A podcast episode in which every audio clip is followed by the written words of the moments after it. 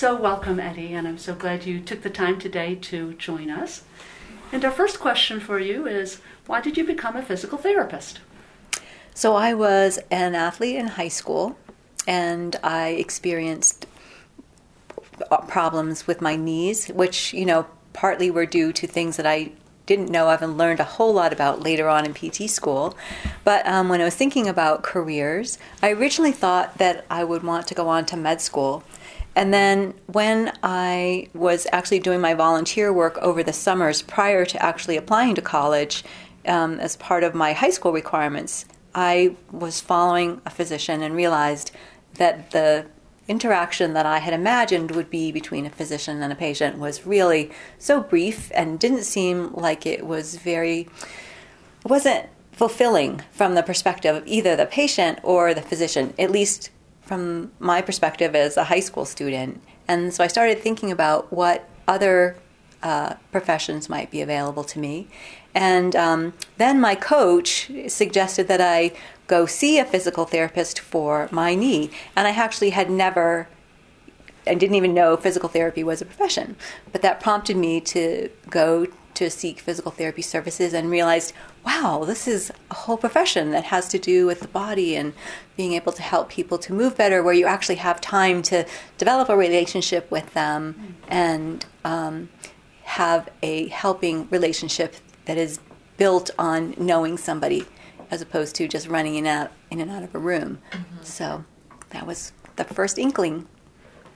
So, when you graduated from the University of Miami with your physical therapy degree, what direction did you take? Did you start out right in neuro or something else? Yeah, so I had been hired prior to graduation by a brand new rehab hospital that at that time was part of a corporation called um, Rehab Hospital Corporation, which was PT owned. It was a brand new hospital that was being built in uh, probably 30 miles from where the university was, and um, it was just opening up, and so we had no services, no policies and procedures, and I was put in charge of the spinal cord injury program, developing the spinal cord injury program. And I was a new grad, so I had to go to a lot of continuing education courses and learn about spinal cord injury and um, really developed a, a love for it. And it turns out that because the hospital was in such it was because it was brand new and it was still being built while we were trying to develop the services. I worked as a per diem PT at a local county hospital, and one of my very first patients happened to be a young man with physical ther- with uh, spinal cord injury. Let me say that again. One of my very first patients happened to be a young man with spinal cord injury, and he was about my age. So I was a brand new PT grad. So, uh, uh, you know, it's a bachelor's degree. So I was about 22 at the time, and he was also around that age. I think he was 23, but he had a family already. You know, and I and here he is in that time with the RotoRest beds, which you probably remember, probably not you, Dana, but um, and I kept I remember thinking, gosh, there's if there's anybody that I can help as a physical therapist, you know, it will be this young man who, you know, he is here with a spinal cord injury and has his whole life ahead of him. How was his outcome? I actually, because I was only a per diem, I didn't get to stay there very long, and um, I wish I knew w- what transpired with him, but I don't. I really don't know. But it was my first encounter with a person with spinal cord injury, and um, it really hit home that this person could potentially live with a disability for an entire lifetime. You know, and the thing with spinal cord injury is that the the pop the proportion of people who have spinal cord injuries relative to other things like stroke and Parkinson disease are, are, so small. But when you think of the time that they're going to live with their disability, in, especially when so many, you know, are injured young, it we physical therapists can have such a potential for really make a difference in their lives. So, at some point along that time, you decided to go back for a master's degree, and you picked an interesting master's degree. Yeah. yeah. So the way that happened was I was with this brand new hospital for a while, and um, I really enjoyed it. But I was a new grad, and so I didn't really have a sense of the real world of physical therapist practice. And when we started, I, we started when we opened, I probably had three patients you know. wow. And then, um, and then the first, so in that first year or so, my uh, my patient load grew and grew and grew, and it got to the point where I had to like dovetail patient times, and I was, you know, that was just very shocking to me. I'm sure now new grads coming out, they're really prepared for that. I was not prepared for that, and um, at, and so I was really thinking, wow, is this the way physical therapist practice really is? And, you know, I feel like I'm not having enough, i'm not have a whole hour to spend with each patient, you know, which I had in the beginning.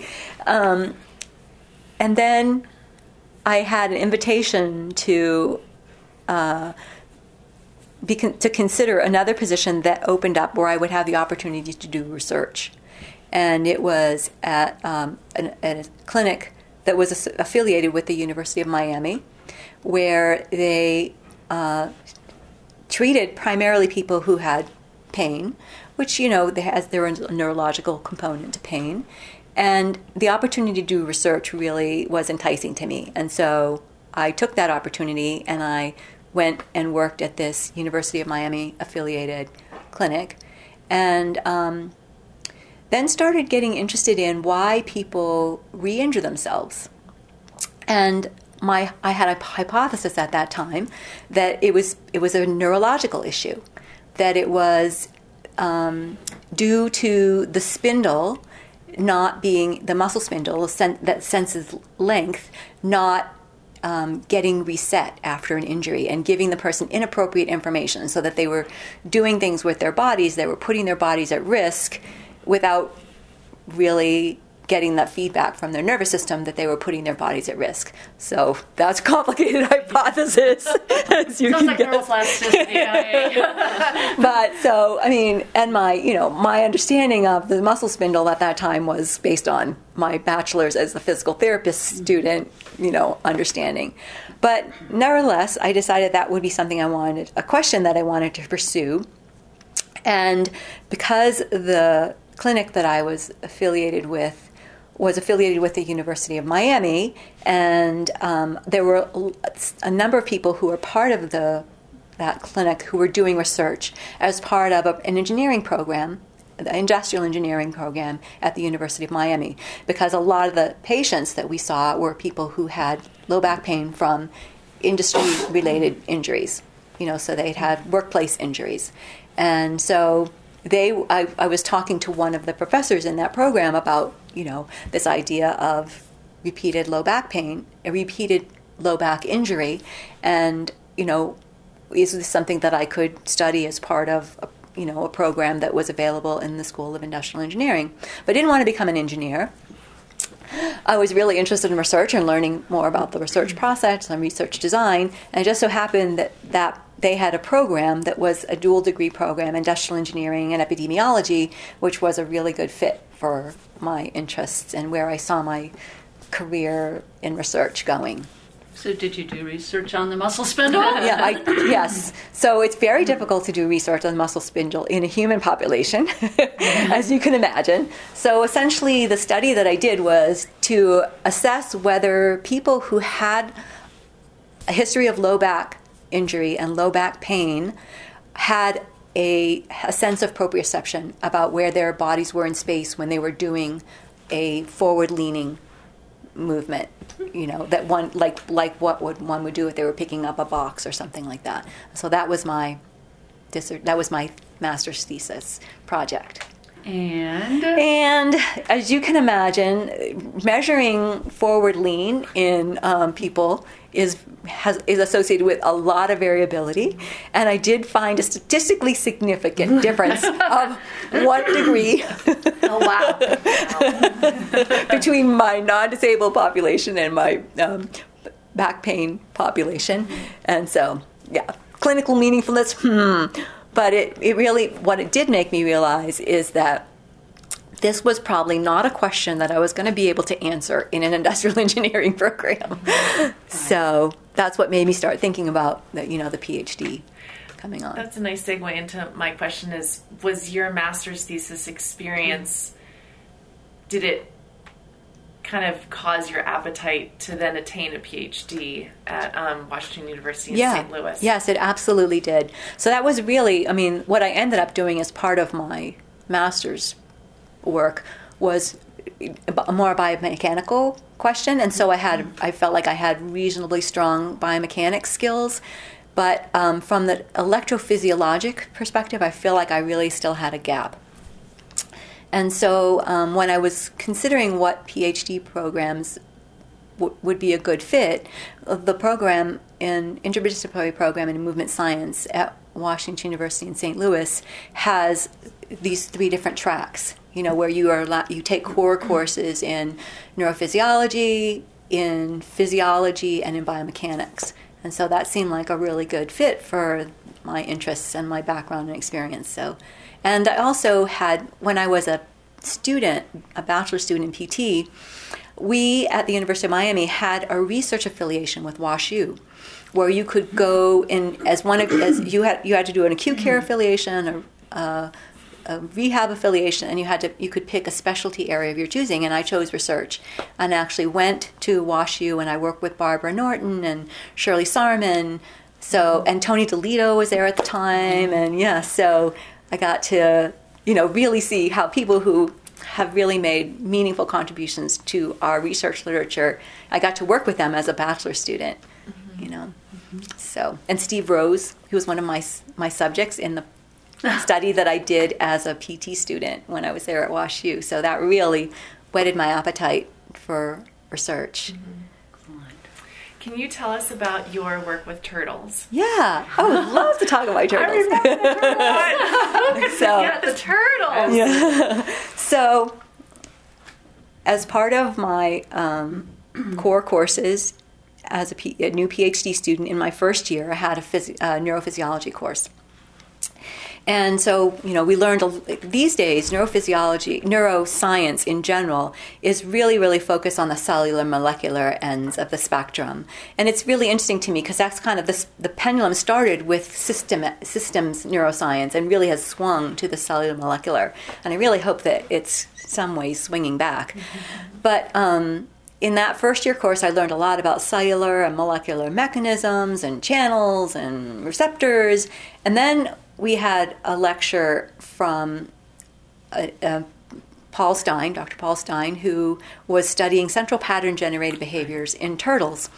And so he came in and he uh, was demonstrating with the turtle that this turtle who had, that had a complete spinal cord transection was able to generate these very beautiful, elegant scratching behaviors and that were very specific to the site where you stimulated and demonstrating the, the you know intelligence if you will of the spinal cord and how it's able to take sensory information and transform it into a motor output that's appropriate for the sensory information. I'm like oh my god that is magic. Yeah. i have to that's what i have to study.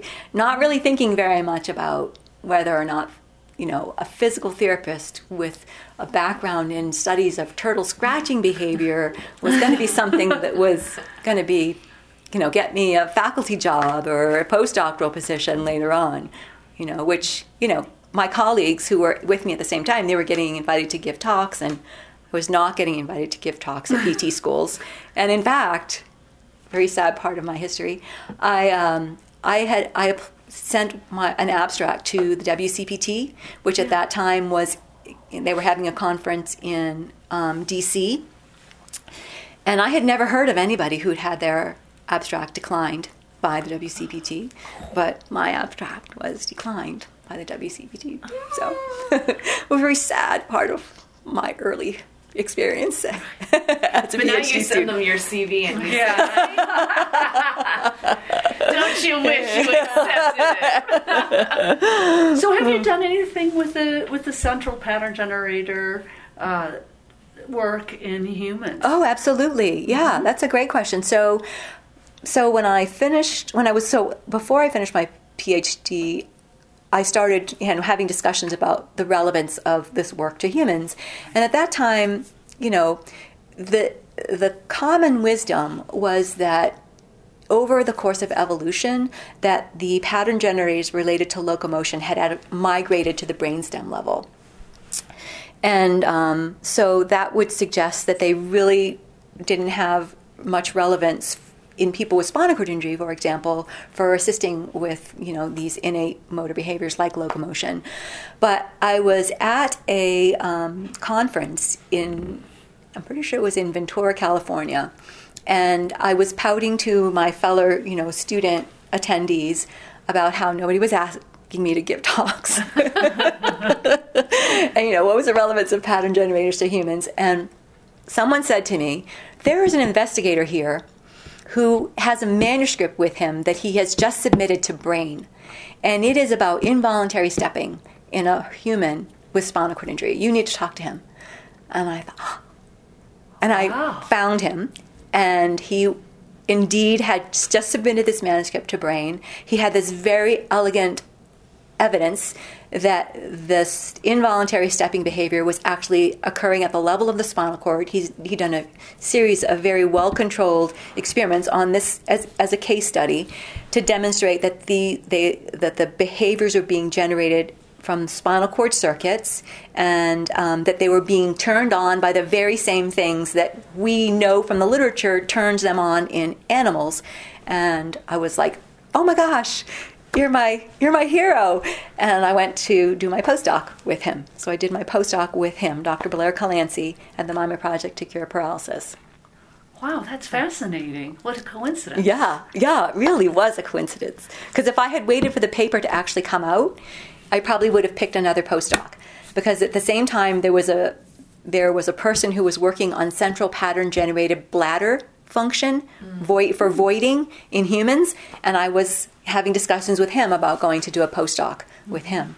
And um, walking behavior is certainly much is much more relevant to my interests as a physical therapist than I mean, bowel and bladder function is absolutely critical for people with spinal cord injury, but my expertise and background is much more suited to walking function. And so I went to study walking in people with spinal cord injury as part of my postdoctoral work. So, how did you end up at Shepherd?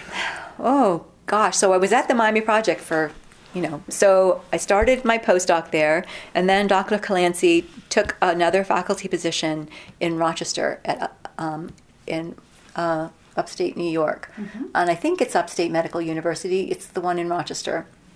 I should probably know that, but I don't. I think that's where George Fulk is actually now. I think he's at the same institution where George is. Anyway, it's in Rochester, New York. And he, uh, and so the Miami Project said, wow, you know, we really are interested in the studies that you have been doing together. Would you be willing to stay on um, and continue your the work that you're doing? And I also had an appointment at the physical therapy in the physical therapy program, the Department of Physical Therapy.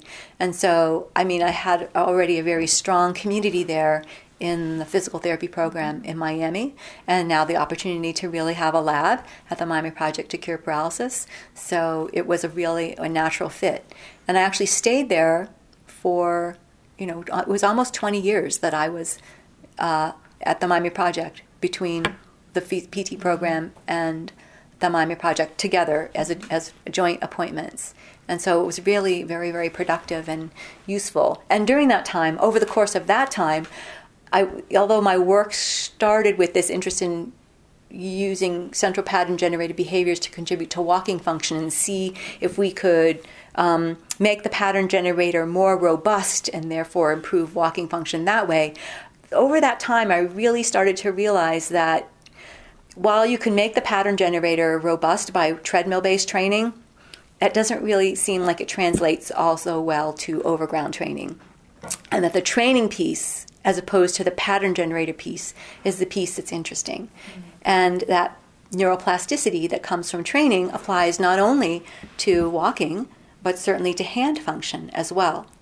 And then, about the same time where I was starting to think about that, I came to a CSM programming and heard about um, the neuroplastic changes that happen in people with spinal cord injury in the brain. Mm-hmm. And I'm like, oh my gosh, are you kidding? People who have spinal cord injury have their brain reorganized in a way that's very much like what we see in people with stroke. And so maybe if we can get the brain to be better organized, maybe the brain could be more effective at sending information down through the remaining spinal cord pathways, even if there's nothing we can do about the spinal cord pathways themselves. And so that started in a whole new area of research now in, in upper extremities. And then um, got it.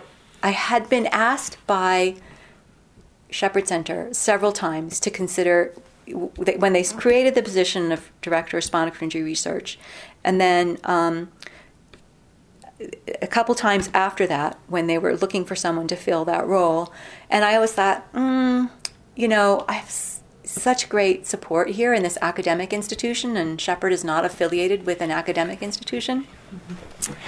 and so I, you know, I said, thank you very much. It's a lovely clinical institution, but I don't know that I could really do my work there.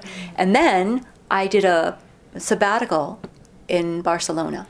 So I spent almost a year at the Guttmann Institute in Badalona, right mm-hmm. outside of Barcelona. And that is basically just like Shepherd Center.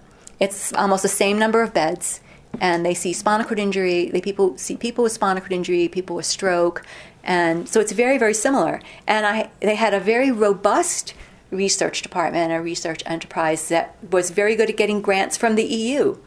And I thought, wow, you really can do good research at a clinical center. And not only that, you have people much it's much easier to be able to recruit people because you have them in center and they mm-hmm. you can you know discuss their pro- your projects with them and so um, when i came back to miami from my uh, from my sabbatical year, I was just starting to do. I was finishing up actually a big um, trial of hand function when I started to really have difficulty with recruitment. And prior to that time, I never had difficulty with recruitment because I was studying locomotor training during a time when that was a new thing, mm-hmm. you know. And I would get people come from all over the world who want, they'd come to Miami in the winter and spend three months participating in my 12 week locomotor training study, you know, and didn't have any trouble with recruitment. But when you're talking about recruiting people with tetraplegia, people with tetraplegia typically can't just fly across country or come to stay with you by themselves. They have to have a caregiver or a spouse come with them. And so it's a much higher hurdle for people to be able to come and participate. And that study was under recruited. And I really started thinking if I really want to um, pursue hand function training as a, as a line of research and identify ways to make the best use of what we I know as a physical therapist and about neuroplasticity and neuromodulation, I'm probably going to need to find a place where I have access to a clinical population. And then Shepherd called me again, and um, I said, "Well, let's yeah. let's have a discussion." You know, and and in fact, so I, I moved to Shepherd in 2014. And uh, I took an NIH grant with me that I had gotten at the Miami Project, which was related to whole body vibration. And um, my first grant application as a Shepherd's um, employee was related to hand function, and it was with the Department of Defense, with one um, congressionally directed um, CDMRP, congressionally congressionally directed medical research program, and um, we did that as a pragmatic clinical trial where people were divided into groups and everybody got hand training. Um, you know, focusing on things that one would do in a typical day. One group got sham brain stimulation, one group got brain, real transcranial direct current stimulation, another group got peripheral nerve stimulation. All things that are clinically accessible because my lab is really dedicated to things that can be used by lots of people as opposed to things that are really expensive and people can't access. And so uh, we were over recruited. We had to request to DOD to expand our subject pool because there were so many people who wanted to participate, and the therapists were so excited to be able to participate in research. And so it, it was a, it really was a great demonstration that you can do really good research in a clinical setting. Yeah. Mm-hmm. That's such a beautiful story because we were talking about kind of the gaps in in years and you know, I thought with the Miami project, there's got to be something that called you to Shepherd Center. Um, and th- I mean, there, that's Yeah. what it is. There was a calling for you to go to this place where perhaps there wasn't what you thought was there that you needed, but you didn't need it. Yeah. You could still create. Yes, absolutely. And I think over the years, my my research has so when I first started off, I think like most people, I was very enamored with high tech measurement and high tech interventions. And what I realized is that even if those high tech interventions are useful, they're not going to be accessible to the vast majority of people.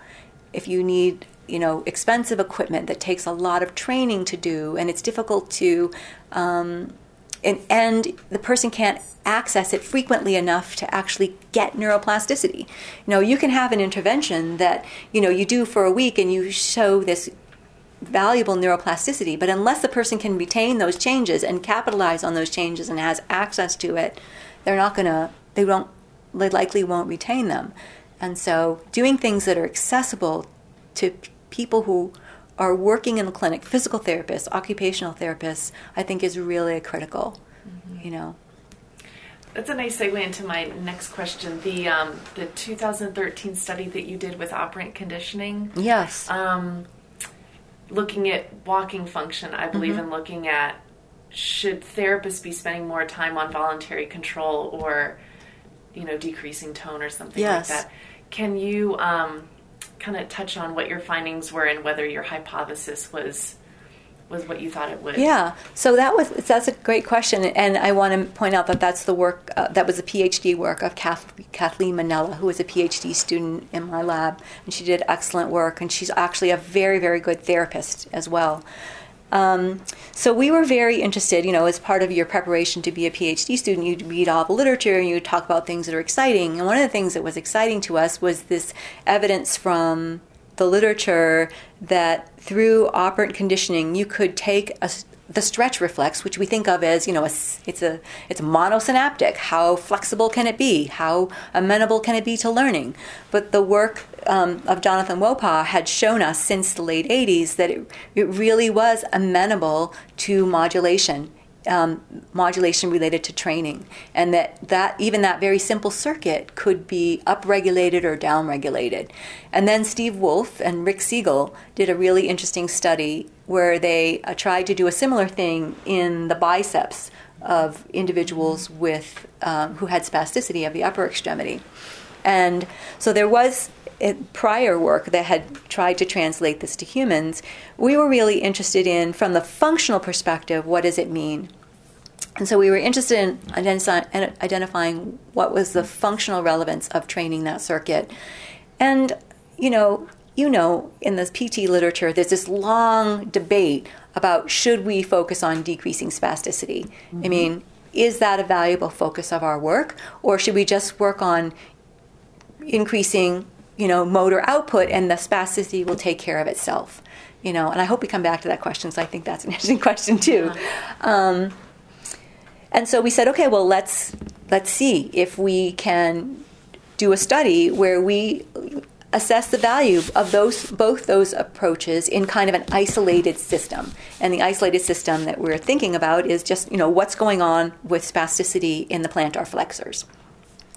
And of course, we know that by um, whenever you activate the antagonist, um, so in this case the tibialis anterior, you have the circuit which inhibits the agonist, which is the thing you want to focus on. So it makes sense that e- even if your focus is on decreasing spastic responses in the plantar flexors, you could access that by focusing on activation of the tibialis anterior. And so that was what we did. And uh, it was a very small study because it was very, very time consuming. And people, it was 12 weeks, three, three days a week. People did 300 repetitions of this behavior. And they were in one, one of two groups. And one group was in a, where we gave them biofeedback of their reflex response in response to a stimulation pulse of the tibial nerve to activate the soleus. And their goal was to decrease the amplitude of the reflex response. That was one group. And then the other group was the um, tibialis activation group where their goal was to reach a certain level of EMG activity and then each time they came in we looked at the prior the mean of their prior responses and we increased the goal so that they had to try and change increase the either the activation of the TA or the deactivation reflex deactivation of the soleus and um, in both cases the reward for reaching the target was that great old PT reward of yeah, great job. you know? And so what we found was we had a very small, we were very small, so it was like eight subjects per group. So it was really too small to have statistically significant differences. So we were really looked at what were the effect sizes of the changes from pre to post in the measures that we were interested in. And those included functional measures like walking, they included um, behavioral measures like toe tapping, and reflex related measures, and um, biomechanical measures of spasticity. And essentially, we found that if we looked at the number of uh, changes that had a, a, meaningful difference in effect size, which is 0.5, which we chose as our measure of effect size. So if we looked at the number of measures that we were interested in that had a meaningful difference in the effect size, the, it was clear that the TA uptraining group was the one that won. And these were measures that included not only changes in the reflex excitability of the soleus, but also functional measures that were related to walking and plantar flexor activation. And so that was a cue to us that, you know, just if we're just interested in reducing spasticity for the purpose of changing motor behavior, we're probably better off focusing on improving the motor behavior.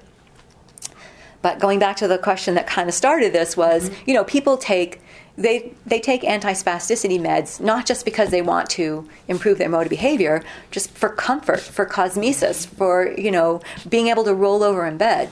And so I do think that there's a place for physical therapists to be active about um, applying anti-spasticity interventions like prior to treatment to be able to allow the person to make the most use of the training and that kind of thing. And for teaching people what they can do at home so they you know we have a, we just did a large survey that had about 1700 total responses which i part i talked a little bit about today. And um, a lot of people who have spasticity um, are don't want to take medication. And of those who do take medication a lot of them say it doesn't help them you know? Or the effect diminishes over time. Yes absolutely. Yeah. Yeah. And I'm assuming in all of your cases with spasticity, they have been in spinal cord injuries as opposed to yes. stroke populations. Yes, all of my work, all my career has really been in spinal cord injury. Mm-hmm. I have no credibility in any other neurologic population. So, have you thought about doing any uh, uh, research into are you having neuroplastic changes in the brain with all these? Uh, with these interventions peripherally? Yes. So, in fact, um, we've published a number of studies where we have, particularly as it relates to hand function, mm-hmm. because um, the hand function is under such high levels of cortical control. So, we have uh, published a couple of studies looking at cortical plasticity and changes in the motor map that are associated with hand training. Mm-hmm. And clearly, we've shown that you can change the cortical map with hand training and also the excitability of those cortical responses cortically evoked mo- muscle responses with training. So th- this morning you um, you spoke about doing uh, transcranial stimulation as well as whole body vibration and talked about some research you have in progress right now. Can you just give us a quick summary of uh, kind of like your concluding slides from this morning? Hmm. So we have um, the studies that we have where we have tried to look at different therapeutic interventions to address spasticity mm-hmm. have included both peripheral stimulation, transcutaneous spinal cord stimulation, and cortical stimulation, as well as um, other types of probably more conventional interventions that physical therapists do, like stretching and continuous passive movement. And we have been interested in doing things that a person can actually do at home or at, le- at the very least can do in the clinic. And the uh, preliminary results from our single session study where we had the same individual partake in each one of these interventions with a week of washout in between indicates that there clearly is a value to stretching, which is like, yay, you know. um, and there um, and people report in our this large survey that I discussed, you know, that I touched on, that they that's one of the primary things that they use to try to to self manage their spasticity. So it's great to have that evidence that actually has an effect, at least on the stretch reflex circuit, you know, which is kind of, as we talked about this morning, is one of many measures that we should consider because spasticity is such a very complex phenomenon that it, just one measure is not going to capture everything about it. But um, in addition to that, we found that continuous passive movement and transcranial direct uh, sorry, transcutaneous spinal cord stimulation had both immediate effects and effects that were persistent at least 45 minutes later.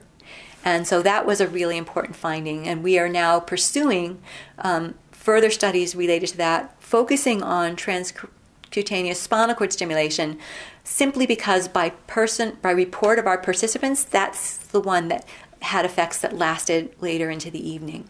Another thing that really was important that came out of that study is that the sh- the that inactivity really makes spasticity worse. Mm-hmm. Our sham condition was having people lay supine with sham electrical stimulation on, so they thought they were getting an intervention, but they really weren't. Mm-hmm. And um, what we found is their spasticity got much worse after the uh, just laying still for the treatment period, which was 30 minutes.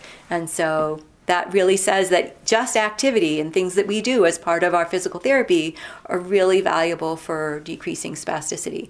And so, um, an important point about that is that, for example, the transcutaneous spinal cord stimulation, those individuals had to be in that same position while they were getting the transcutaneous spinal cord stim. So, the tr- transcutaneous spinal cord stim had an effect that not only overcame the effects of being immobilized, but actually was was more than just baseline. Really had a, a meaningful effect on their spasticity. And I also recall talking about sit to stand. Yes. As also improving. I was so glad to hear yeah. that yeah. Uh, movement related interventions seem to be probably the longer lasting and more efficacious yeah. ways of doing that. Yeah, that's a great question because um, so in the study that we were just discussing, we, our sham condition was the person laying immobile, and it made their spasticity worse. In our whole body vibration studies, um, the intervention consists of the person standing up for 45 seconds on the whole body vibration platform, then sitting down for a minute and resting, standing up and sitting down and standing up and sitting down. And we do it that way because a lot of our participants are not able to stand for long periods of time. In this particular in this case, our sham condition is having sham electrical stimulation on the legs and standing up and sitting down, you know, the same way that the people who are getting whole body vibration while they're standing are doing. They're not just they're just they're standing on the same platform, same position, they're just not getting vibration, they're standing. And that the, the sham condition actually has seems to have a meaningful effect on spasticity as well, which really shows the value of movement, whether it's the passive movement that we were talking about before or active movement. Now, the relative value of active versus passive movement we haven't looked at, and I think that's a very valuable question. But I think it comes down to the importance of afferent input that is associated with movement and how that really helps to control spasticity. And one of the points that I tried to make this morning that I hope was clear was, you know, when we think about spasticity, we're typically talking about neurologic populations. So not only do they have the problem of the neurologic condition, but they also are much less mobile than non disabled people are. And just that immobility really contributes to their spasticity.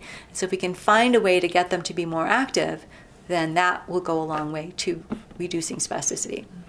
Yeah, you also mentioned uh, uh, immobilization of the ankle in normals and yes. how that changed their reflex behavior yes, absolutely. Incredibly. Yes, yeah, there was a great study from um, Lundbye. Hmm. The senior author was Jens Bo Nielsen. He's uh, he's in Denmark at the um, uh, University of Copenhagen, and they did a study on non young twenty year old non disabled individuals where they immobilized the ankle for two weeks and they showed that right after the immobilization, their reflex activation looked just like you'd see in someone with spasticity. Amazing. You know, yeah. And then after two weeks of just moving around normally, you know, it recovered. But it just shows the the impact of inactivity on the neuromodulation. It's a silent plug for a hashtag choose PT. Not so silent. I know, right? Exactly, exactly. Um, uh, pull this question back to um, the doctorate for transcribers. Um, when you spoke earlier of the Miami Project, which is an incredible program and initiative, um, there are some people that are not familiar with it. Could you speak to the Miami Project a Sure. little bit more? Yeah, so the Miami Project to Cure Paralysis is a center of excellence at the University of Miami, Miller School of Medicine, and it was started as an initiative when um, Marc Buoniconti was injured as a college student playing for the Citadel in the 80s. And his father, Nick Buoniconti, was an NFL, sorry, NFL. so was my sports my knowledge of sports. So he was an NFL Hall of Famer, and um, he said, "Ah, you know, we'll get a bunch of money together and we'll cure it in a year, and you'll be up and walking." You know, and so he pulled all his sports buddies and Hollywood colleagues in, and they, you know, don't made a big donation to develop the center, and um, they really made an effort to try to identify a cure for spinal cord injury, and um, it's now been the Miami Project has now been in existence for more than 25 years, and I think they've made some very very valuable contributions to the literature uh, related to the basic. Um, the basic disruptions that happen in the spinal cord and how we might be able to go about addressing them in a way that restores the spinal cord circuits. But you know, it's such a complex problem, and um, I think there's a lot of things that are potentially promising. But right now, today, the thing that we know from the literature, from a systematic review, in fact, that was done by one of my former PhD students, Joyce Gomes-Osman, she did a systematic review of the literature of all the studies that have tried to improve motor function in people with spinal cord injury. And essentially, what she showed is that the the best evidence for the value of intervention comes from those studies that had a rehabilitation physical therapy component to it. So even if you find the thing that's going to be the cure, if you don't combine it with physical therapy and rehabilitation, you might not even see an effect. Mm-hmm. And I think the animal literature supports that as well. Mm-hmm. So not only are you an excellent researcher, but you have been very involved in the neurology section now, the Academy of Neurologic Physical Therapy. So, uh, your current position is as editor in chief, and we'll come back to that in a second. But um, tell me about how you first got involved. Who recruited you into the yeah. activities so of the that's section? a great question. I haven't thought about that for a long time. So um, I actually um, st- started learning about the neurology section when I was a PhD student, and I, I joined the neurology section. So I was doing work in animals, and I read this. I read an article on um, disuse versus denervation atrophy in spinal cord injury. And I was studying spinal cord circuits in turtles, and I never had thought about. I just, I mean, now it just seems like, of course, but I never had thought about it that way, and it made such a difference to my way of thinking about what was trainable, which would be the disuse atrophy, and what was not trainable, which would be the denervation atrophy and that really got piqued my interest in what was going on uh, in with the neurology section. And then I started coming to the meetings and David Brown who at that time was the chair of the research committee recruited me to the research committee. And so I served after he completed his term I served as chair of the research committee. And then I got ran for treasurer of the neurology section, now Academy of Neurologic Physical Therapy, and I was the treasurer for several years when I was tapped to be the editor of JNPT. So it's been wow, it's been a lot of years now. Because I believe Kathy Sullivan was president Yes. when you took on that position. yes. So what was the vision at that time from Kathy for the section? Um, if you recall. Yeah. So, well, I think that Kathy had. So it was at that time that we moved from what you, what I typically think of as the officers. You know, the president, secretary, treasurer, nominating committee. I guess nominating committee is actually not an officer. I know I'm missing one: president, secretary, treasurer, vice president. Vice president. And- six, Yeah. and then um, Kathy had the, a vision of having, you know, director of communication, director of education, um, education, um, director of research, Research. and that really, I think, helped expand the leadership manpower. You know, because everyone then had an important role that was beyond their role as being an officer, and that really made a difference, I think, to the growth of the academy. And it continues to grow. I think. Yes, absolutely. I mean, the- it Yeah. just you see this blossoming of leadership in the SIG levels and in the committee level. And Yes, it's really absolutely. made a huge impact as our section continues to grow. Also. Yes, absolutely. So, what was your vision for the the? Um, was it the neurology report? It was well. So when I so Judy Deutsch, who was the editor in chief before me, she had the vision to change the name from the neurology report to the, the Journal of Neurologic Physical Therapy, which is really a brilliant move because it really told the world what we do. You know that this is neurologic physical therapy. That that's a thing, and we have a journal. with a spine. with a spine. exactly. That's exactly right. So my, I mean, my um, real goal when I first early came on was at that time we did not have an impact factor. And um, so my first goal was to try and figure out what does it take to get an impact factor, and then once we have an impact factor, what do we do to make sure that that impact factor is as strong as it can be? And the reason that's important is because very often people who are wanting to submit their very best work they want to know that it's going to make an influence on the field and one index of the influence on the field is how highly are the articles in that journal cited which is essentially what the impact factor is. I do think that jnpt is kind of in an unusual situation in that not only do we have an obligation to move the scientific component of our field forward by making sure we publish the very best articles that are highly likely to be cited and increase the reputation of the journal through the impact factor, but we also have the need to serve our clinical community who wants to be informed about what does the liter- the research say about things that are valuable for moving practice forward. So we have really strived to um, keep our eye on the impact factor, but not let that be the only thing that guides us. Now, during your tenure, uh, is that when we became a, a part of CINAHL, uh, or was that part of Judy? Um, so Judy was the one who got us indexed in Medline, and but was oh, uh, yeah. oh, you were right. Oh, sorry. Man. Yeah, yeah. So that was a big. That was also a very big deal, which is very important to the, the history of the journal.